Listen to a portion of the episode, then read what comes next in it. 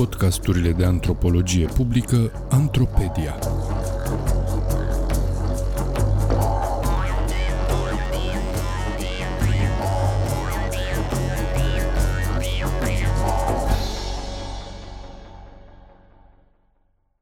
Bruiajul credinței, un text scris de Simion Pop pentru Sfertul Academic, citit de actorul Daniel Popa. Emil Constantinescu. Credeți în Dumnezeu, domnule Iliescu? Ion Iliescu. Domnule Constantinescu, eu m-am născut într-o familie de oameni evlavioși, am fost botezat în Biserica Ortodoxă Română și am această calitate. Sigur, în evoluția mea intelectuală s-au produs anumite deplasări, dar am rămas pătruns de elementele fundamentale ale credinței și ale moralei creștine. Eu sunt mai creștin și mai credincios decât mulți alții care își etalează în public această credință cu care eu cred că nu trebuie să se facă nici comerț, nici propagandă politică. Emil Constantinescu, ați declarat că sunteți liber cugetător. Asta înseamnă necredincios, deci om fără Dumnezeu. Ion Iliescu, nu, asta nu înseamnă necredincios. Emil Constantinescu, când ați mințit, atunci sau acum? Ion Iliescu, inclusiv oamenii bisericii evoluează în contactul cu știința. Intoleranța de o parte și de alta nu aduce nimănui niciun fel de folos. Crede și nu cerceta, spre exemplu, este un concept care a fost părăsit de oamenii bisericii pentru că se împrumută din ceea ce aduce nou știința, inclusiv în viața cultelor, în viața bisericii. Fundamental este altceva, ceea ce pătrunde în comportamentul și în starea morală a fiecăruia în parte. Eu am mai mult decât alții, care își afișează credința în Dumnezeu. Cine își mai amintește această dezbatere din apriga campanie electorală din 1996? Credința a avut și are o greutate mare în dezbaterile și mobilizările din spațiul public românesc și, bineînțeles, câmpul semantic și performativ al noțiunii este puternic marcat de prezența instituțională a creștinismului, mai ales a celui ortodox. Sondajele sociologilor par și ele insistent preocupate de această categorie de fapt greu de definit în termeni măsurabili, care indică o atitudine interioară sau o dispoziție mentală, atât personală cât și colectivă, dar nu mai puțin relevantă social.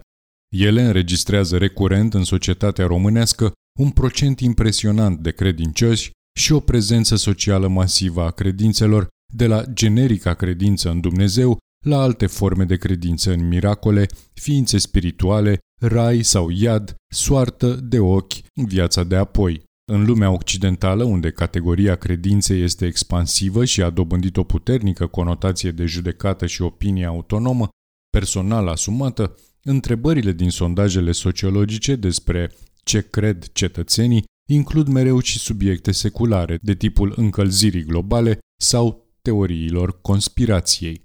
Oricum, chiar și developată schematic și static prin sondaje sociologice, categoria credinței în diferite ipostaze, religioase sau seculare, pare să permeeze atât viața societăților occidentale, cât și a celei românești, dar în feluri diferite, tocmai pentru că aceste societăți au fost modelate și marcate de istorii sociale, religioase și intelectuale diferite. Ca antropolog, am fost mereu intrigat de această afirmare, universalistă și relativistă în același timp, a categoriei credinței dincolo de conținuturile ei, seculare sau religioase. Fiecare are până la urmă o credință și dincolo de a fi doar un fenomen religios, social și chiar politic, această universalizare și naturalizare a categoriei credinței este, de exemplu, susținută în cadrul științelor, în anumite teorii ale psihologiei cognitive și evoluționiste sau în anumite filozofii ale cunoașterii. Istoria antropologiei sociale și culturale a fost marcată însă de ample dezbateri în jurul categoriei credinței și legimității aplicării ei universale la societățile care nu au fost fasonate de o istorie creștină. Am putea chiar spune că forjarea identității antropologiei ca știință socială este legată, chiar și prin rezistență, de istoria universalizării idiomului credinței la nivel global. Problema devine cu atât mai interesantă cu cât această istorie complexă nu a eliminat în niciun fel polimorfismul categoriei credinței, ci mai degrabă l-a încurajat. Cu un mic efort imaginativ, descoperim chiar și în scurta transcriere a dialogului dintre Constantinescu și Iliescu din 1996 multe dintre temele care s-au brodat în jurul credinței în lumea românească și nu numai. Merită inventariate câteva, tocmai pentru a evoca multitudinea ipostazelor sale sociale.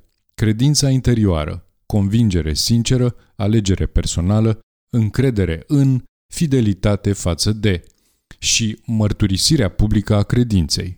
Credința ca aderență cognitivă la adevăruri propoziționale, adevărurile de credință, adevărurile științei sau adevărurile teoriilor conspirației.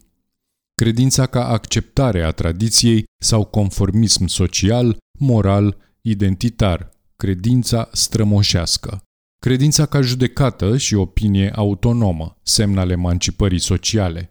Credința și mobilizarea politică. Credința, toleranța și intoleranța. Credincios, necredincios sau liber cugetător. Având în vedere universalizarea idiomului credinței, dar și prezența lui polimorfică în societățile noastre, în acest eseu îmi propun să schițez câteva argumente despre felul în care antropologia, mai precis antropologia religiei, ne poate ajuta să înțelegem mai bine ramificațiile sociale și politice ale multitudinii de discursuri și practici publice legate de credință, credincioși și necredincioși. Pandemia prin care am trecut la nivel global a fost un astfel de moment istoric în care idiomul credinței a fost exacerbat, că a fost vorba despre teme științifice sau religioase.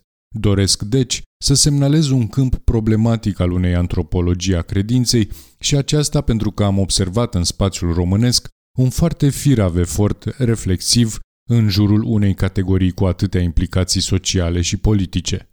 În general, suntem foarte preocupați de conținuturile credințelor, fără a examina însă mai riguros transformările și ipostazele categoriei credinței, iar aceasta, din urmă, are o istorie imprevizibilă și e caracterizată de o instabilitate funciară, dincolo de efortul instituțiilor religioase sau seculare de a o stabiliza atemporal într-o ipostază sau alta.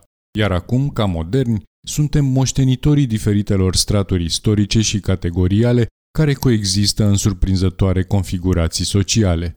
Mai multe ipostaze identitare ce marchează spațiul nostru social, a fi religios sau creștin, a fi ortodox, român, moral sau liber cogetător, au legătură într-un fel sau altul cu categoria credinței. Aceste legături și tonalitățile personale și sociale ale categoriei credinței merită examinate antropologic. O explorare antropologică deschide de altfel analiza către o abordare comparativă a situației României în context european și global. În limba română însă, ca și în germană de altfel, nu există distinția dintre belief și faith sau croyance și foi, care există în engleză și franceză, de aceea categoria credinței glisează pe o plajă semantică mai largă, care acoperă multe sensuri, de la cel de credință ca atitudine angajată, a crede în, la cel cognitiv de acceptare a unui adevăr propozițional sau afirmarea unei judecăți sau opinii, a crede că, până la termeni precum credința strămoșească, care implică un univers social împărtășit în spațiu și timp. Toate aceste sensuri flotante și volatile se actualizează social și politic în diferite contexte și produc diferite câmpuri de relații și raporturi între cuvinte și discursuri, persoane, obiecte, instituții și practici corporale. Poate una dintre cele mai tenace idei, adânc înrădăcinată în discursurile publice de toate felurile și care a devenit obiectul de construcției antropologice, este cea după care a defini o religie sau o cultură necesită categoria credinței, urmând ca celelalte dimensiuni, ritualurile, practicile corporale, obiectele sau instituțiile să fie considerate derivative. Această idee, cu indubitabile rădăcini creștine, are implicații nebănuite pentru statutul religiei în statul națiune modern și pentru configurarea secularismului și spațiului public secular. Emergența modernității occidentale a produs o istorie fascinantă a transformării categoriei credinței dinspre spațiul religios al creștinismului spre domeniul secular, vezi fenomenul naționalismelor, dar și o refasonare a felului în care privim religiile lumii, vezi budismul, hinduismul sau islamul, sub presiunea atribuirii categoriei credinței fenomenelor religioase în general. Categoria credinței a fost prezentă în miezul producerii unei definiții universale a religiei, dar și în constituirea modernității liberale, seculare, emancipate. Firește, identificarea conținuturilor credinței are o forță imensă în producerea alterității seculare sau religioase, în exotizarea celuilalt sau în exercitarea controlului social. Însă politicile producerii, atribuirii și validării credinței în diferite contexte sociale și în cazul diferiților actori sociali, indivizi sau comunități, nu pot fi cu adevărat înțelese fără o explorare riguroasă a categoriei credinței ca atare și a ipostazelor ei. Și asta pentru că niciodată credințele nu au fost recipiente goale, menite doar să primească diferite conținuturi, ci au fost modelate de procese istorice și relații de putere chiar la acest nivel categorial constitutiv. Polimorfismul și metamorfozele acestei categorii au puterea de a crea, inhiba sau stimula dinamica prezențelor sociale ale indivizilor și comunităților. De asemenea, diferite narațiuni istorice concurente modelează societățile în care apar. De exemplu, narațiunea despre secularizare ca pierdere a credinței, odată cu emergența modernității. Sau invers, narațiunea despre emancipare prin expansiunea credinței în întregul corp social. Narațiunea aceasta din urmă indică triumful libertății, asumate personal și autonom, de a avea o judecată sau o opinie despre orice și oricum în sfera religiosului sau secularului. Triumful lui a crede liber. Firește că cele două narațiuni istorice angajează diferit categoria credinței, dar sunt conectate și încastrate în procesele istorice ce au modelat lumea creștinismului și a modernității europene, care s-au precipitat în jurul reformei și contrareformei. Ca antropolog al creștinismului românesc, în diferitele lui ipostaze confesionale, sunt interesat de felul în care ipostazele credinței sunt prezente în viața cotidiană dar și în diferite perioade în care societatea trece prin crize semnificative. De altfel, antropologia, prin metodele de cercetare pe care le angajează, se află într-o poziție privilegiată în a explora relația dintre cotidian și criză. Pentru a schița câmpul problematic al unei antropologii a credinței, aș dori să amintesc în cele ce urmează câteva situații sociale și dezbateri publice din ultimii ani în care putem descoperi implicațiile sociale și politice ale credinței, mai ales pentru a sugera potențialul etnografic și conceptual al unei astfel de cercetări.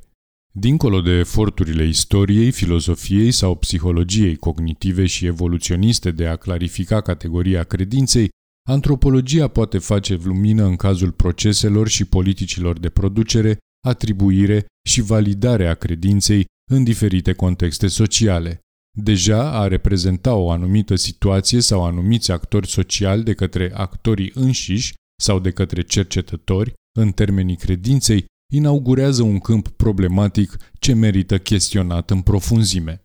În octombrie 2018 a avut loc așa numitul referendum pentru familie, referendum care însă nu a fost validat din lipsa quorumului sau, mai simplu spus, prin neparticiparea cetățenilor.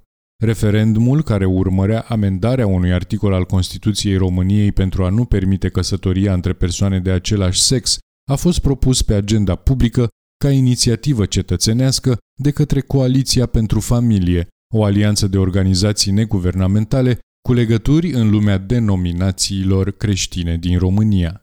Actul civic în sine sau politic în sens larg a fost inițiat pentru a valida constituțional un adevăr religios propozițional.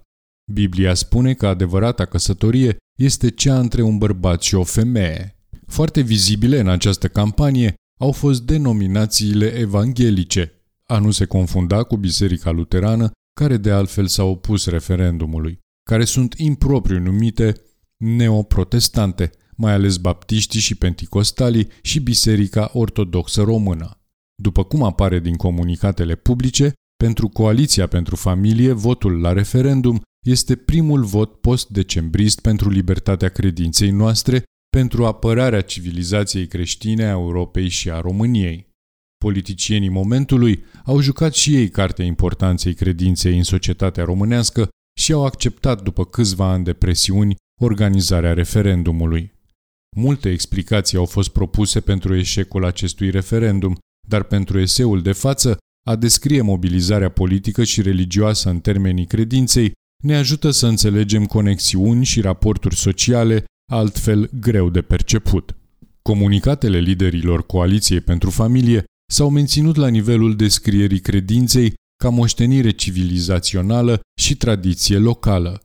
Au încercat să producă discursiv ideea existenței unui cetățean român, credincios, creștin, dincolo de diviziunile confesionale existente în sânul alianței, plasând toate denominațiile creștine în cadrul aceleiași moșteniri civilizaționale europene. Dar confesiunile creștine ca atare și-au mobilizat credincioșii și au angajat credința în feluri diferite. Denominațiunile evanghelice, datorită definițiilor religioase și tipului de creștinism pe care le întrupează, au fost avantajate în încercarea de a mobiliza credința angajată, sinceră și personală în raport cu teme politice precum semnificația Constituției pentru societate. Temele politice, constituționale, au fost articulate în același timp ca adevăruri propoziționale, precum cele ale științei seculare. Mobilizările religioase evanghelice americane au fost aici un model exemplar tocmai pentru că în câmpul religios american credința se atribuie și validează și prin acțiuni politice în spațiul secular al aderării la o interpretare sau alta a adevărurilor constituționale fondatoare. Fără a aprofunda analiza, aici putem spune că în cazul Bisericii Ortodoxe Române, mobilizarea politico-religioasă a fost mult mai complicată, tocmai pentru că reprezentanții și credincioșii acestei biserici au funcționat într-un câmp religios stratificat istoric, în care multiple ipostaze ale credinței coexistă, de la crezul, adevărul de credință, recitat ritual în cadrul liturgiei, la credința personală, angajată, voluntaristă a celor puțini, monahii sau credincioși devotați, până la credința asimilată ambiental prin practici corporale și experiențe senzoriale de majoritatea credincioșilor în viața cotidiană. Faptul că mulți preoți și ierarhi au transmis mesajul că votul la referendum, actul politic, este o mărturisire a lui Hristos și o mărturisire de credință, a fost bulversant pentru cei mai mulți dintre credincioșii care sunt de fapt obișnuiți cu alte mecanisme de atribuire și validare a credinței. Tipul de guvernare al teritoriului canonic pe care îl practică Biserica Ortodoxă, tocmai pentru că activează majorități, funcționează inclusiv prin deschiderea unui spațiu social și relațional complex și acomodant de validare a credinței atât ca experiență personală, cotidiană, corporalizată, dar și ca instanță a credinței corecte și identității sociale. Aici ritualul joacă un rol imens. Anumiți cercetători au propus teza că această strategie de guvernare a mers mână în mână cu etatizarea Bisericii Ortodoxe, credința strămoșească devenind astfel liantul ideologic al comunității imaginate a națiunii. A urmat, pe cale de consecință, restrângerea câmpului producerii și validării credinței prin deliberare și angajarea personală a credinciosului.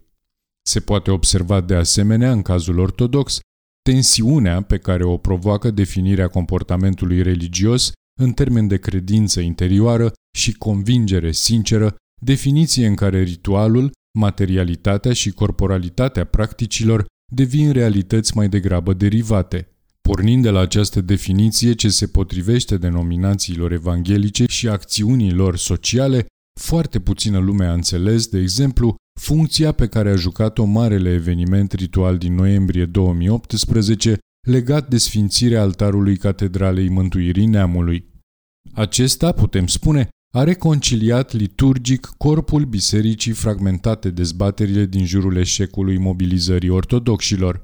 De asemenea, doi ani mai târziu, odată cu instaurarea măsurilor sanitare drastice în timpul pandemiei de COVID-19, din nou această temă a relației complexe între ritual, credința personală și adevărul de credință s-a manifestat în raport cu potențialul contagios, adevărul științei, din cauza folosirii linguriței rituale comune al actului împărtășirii euharistice cu trupul și sângele lui Hristos. Și aici, credința ca act de rezistență la politicile statului a fost atribuită și validată prin practica rituală a împărtășirii euharistice, care în orice liturghie este o mărturisire corporalizată a adevărului de credință. Acum, implica serios riscul îmbolnăvirii. În această situație, observăm cum diferite ipostaze ale credinței, rituale, personale, instituțional-propoziționale, sunt angajate în același timp într-un context social imprevizibil. Un context care definește de fapt un câmp al atribuirii credinței mult mai complex. Pentru că trebuie să ne amintim și de prezența afirmărilor și criticilor credinței în știință sau în teoriile conspirației. Astfel, în cazul ortodox, ritual și practicile corporale și materiale nu par să fie doar o expresie derivată a categoriei credinței, ci mai degrabă realitățile ei constitutive. Chiar și dezbaterile recente despre ora de religie confesională în școala publică pot fi înțelese prin tensiunea dintre diferite politici de producere, atribuire și validare a credinței. Cum se poate transmite credința religioasă într-un sistem de educație secular în care cunoașterea se elaborează prin adevăruri propoziționale care nu permit corporalizarea și ritualizarea credinței decât printr-un abuz al prezenței instituției religioase în școala publică. Am încercat în acest eseu să evoc câmpul problematic al unei antropologii a credinței, mai ales prin referința sumară, dar sper convingătoare, la metamorfozele credinței religioase și la implicațiile ei sociale și politice în România. Mai mult, societățile noastre și dezbaterile publice sunt marcate însă de către istoria universalizării categoriei credinței și mi se pare cu atât mai important să studiem politicile de producere, atribuire și validare care sunt puse în joc. Ele creează efectul unei prezențe enigmatice și ireductibile, dar mai ales produc alteritate și dinamici sociale și politici imprevizibile. Credeți în Dumnezeu, domnule Iliescu?